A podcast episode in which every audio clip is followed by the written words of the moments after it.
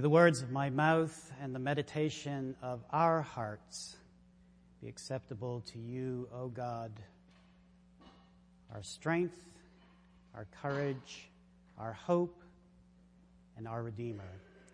Amen.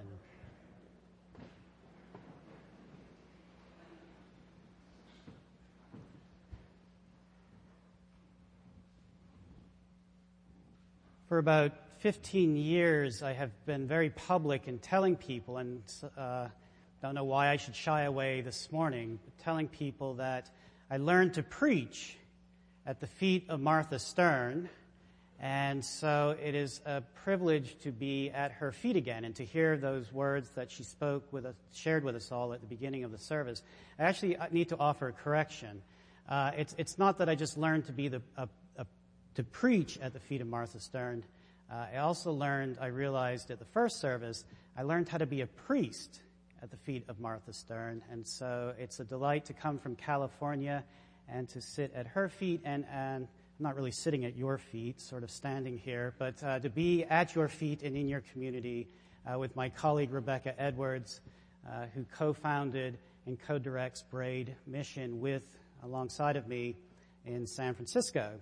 Uh, I've been given the privilege of this morning of uh, discussing this, um, this passage of Jesus's in the gospel where he invites us to consider earthquakes and floods and famine and disease and to dis- try and find the marks for the end times. And he, he doesn't just stop with these, this passage that Tim read for us uh, just a moment ago. It's a whole chapter of what is what are the marks of the end times, and uh, these chapters have confused the church throughout. Well, from its beginning, I think, Martha. Um, I think it confused the disciples.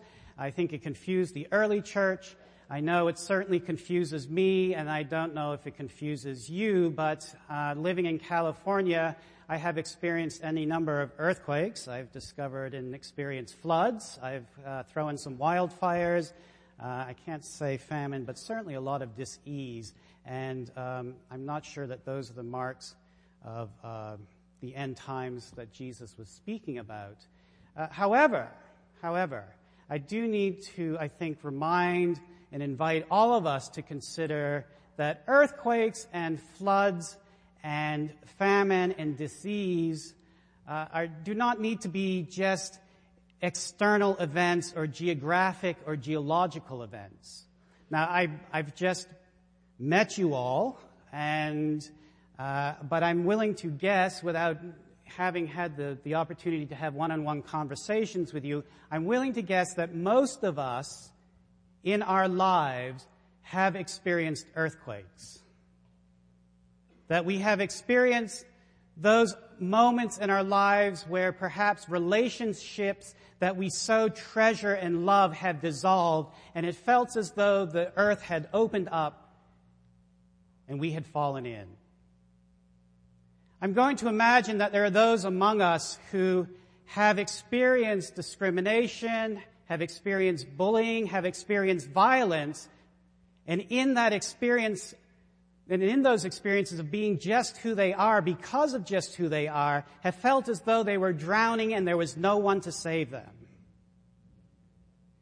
I have to imagine that there are those among us who have experienced economic fissures and upheavals that have left us without employment and wondering what our value was and how we were going to take care of those who were entrusted to us.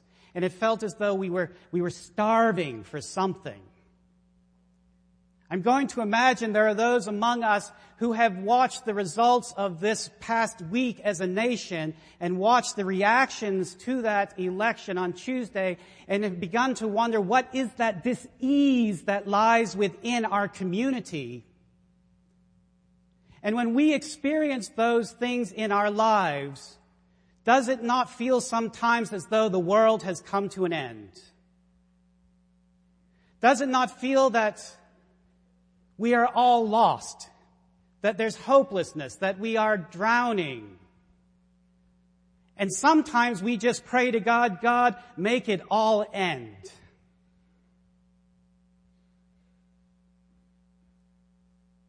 Rebecca and I work with a population that we have defined as or categorized as foster youth.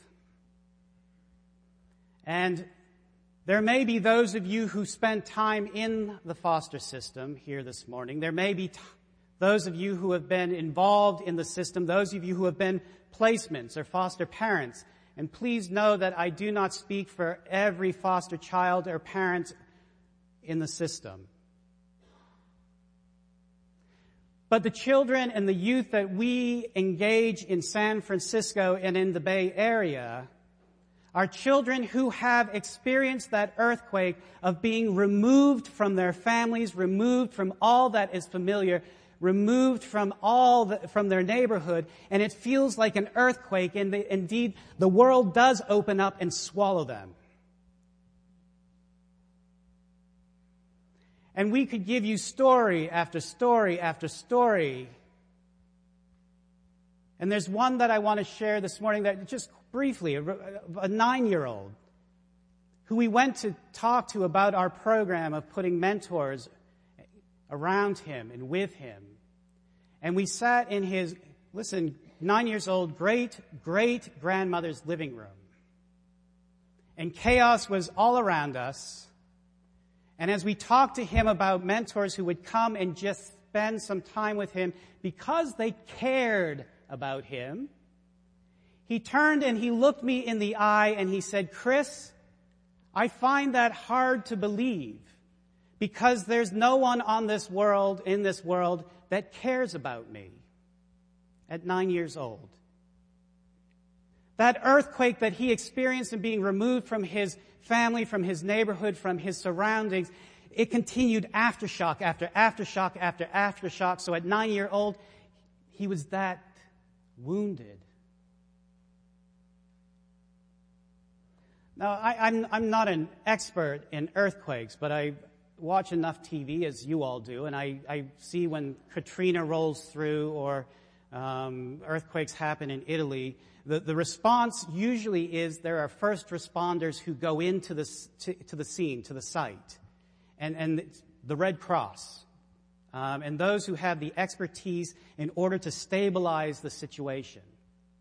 But I, I think you would all agree with me that if it was just left to the first responders, to the Red Cross, we would lose any number of communities in this world. And what we, what, it, what happens after those first responders is you get a second wave of people who come in and you get a third wave of people who come in. Just speaking to someone in Haiti around the floods who was talking about the fourth wave of help to come in.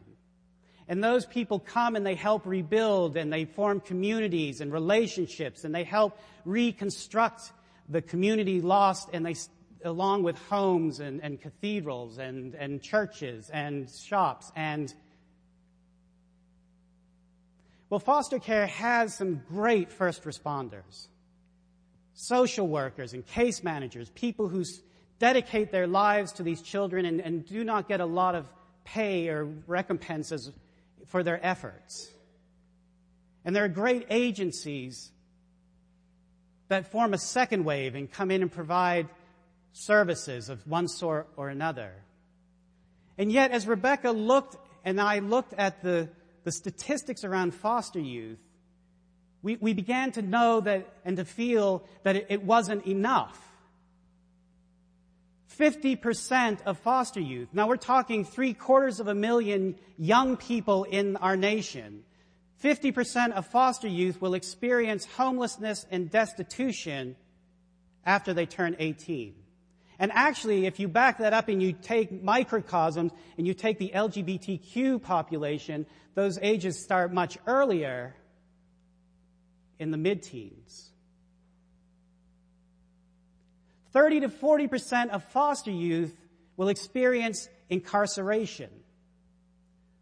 30 to 40% of women, young girls in, in foster care will experience being trafficked and be placed in lives of prostitution. Only 3% of the foster youth community goes to college. It's the lowest demographic in this country, save for Native Americans, First Peoples. 3% of foster youth go to college in this country. And as we looked at those statistics, we had to believe there needed to be a third and a fourth wave of response to the, to the trauma, to the earthquakes, to the floods, to, the, to, to this disease. And so, as we considered and saw that these children were lost, lost sheep among us, we went to the one institution that we knew was in the business of looking for lost sheep. And that is the church. And I can't speak for what goes on here in Atlanta, but as we looked for an Episcopal church who we could kindly, actually, to be honest to you, with you, to write a check to, to help stave off this disaster, in the state of California, we could not find an Episcopal church doing anything with this population. There was no church sitting at the table with foster youth. And so what so often happens when you recognize something and you say that stupid prayer, well, God, who's taking care of this? And the answer is you.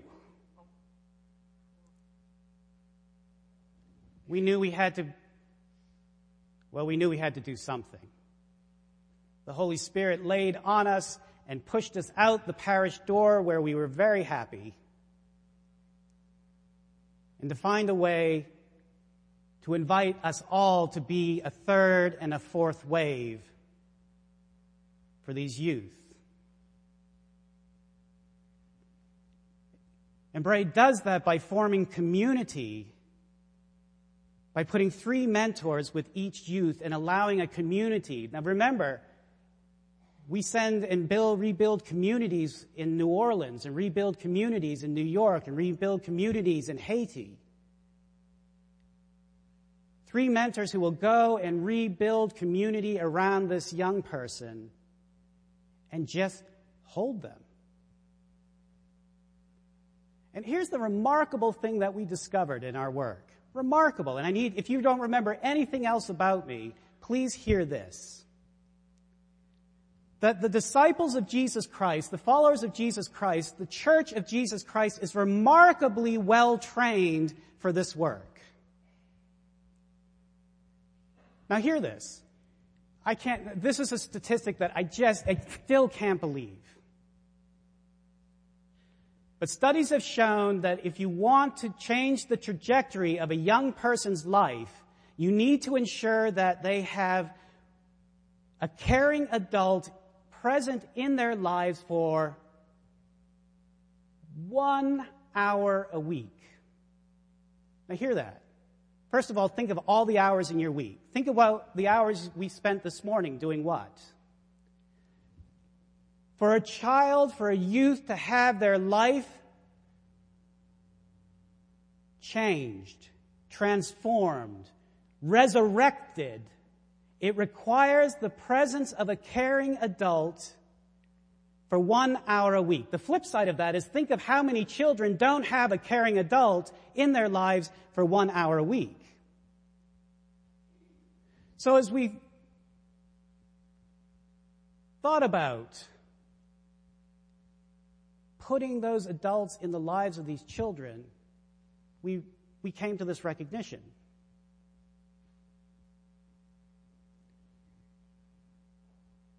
When you experience an earthquake in your life, when I experience an earthquake in my life,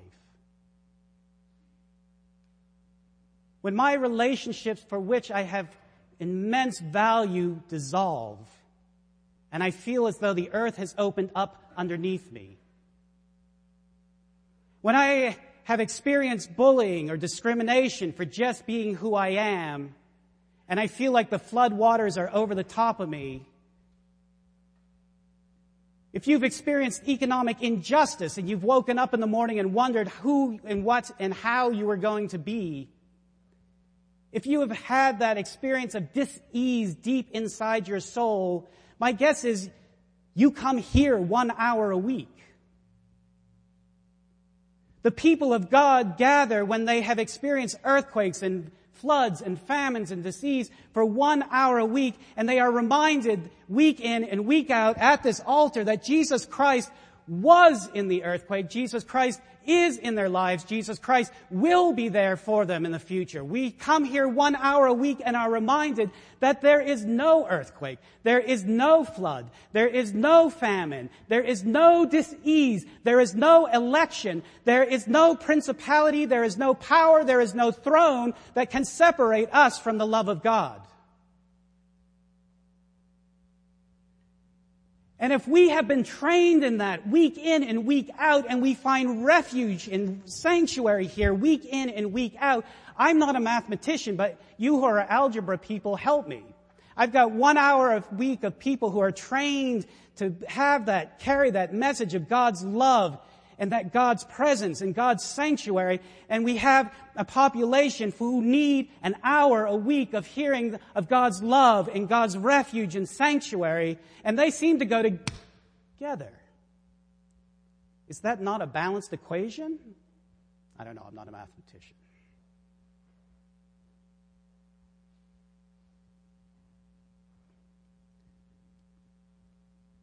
We experienced an earthquake in this nation this week.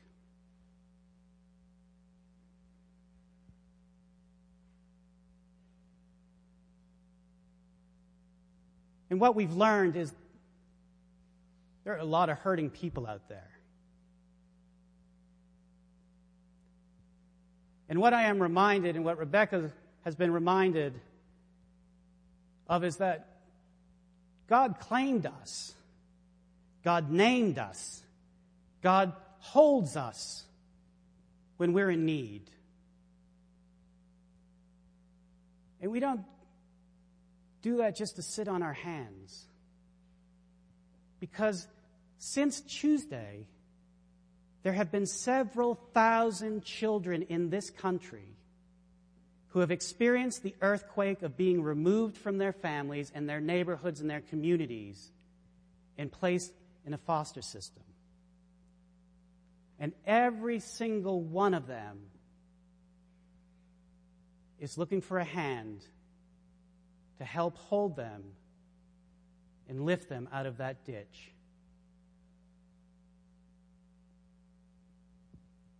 Who will you send, Lord?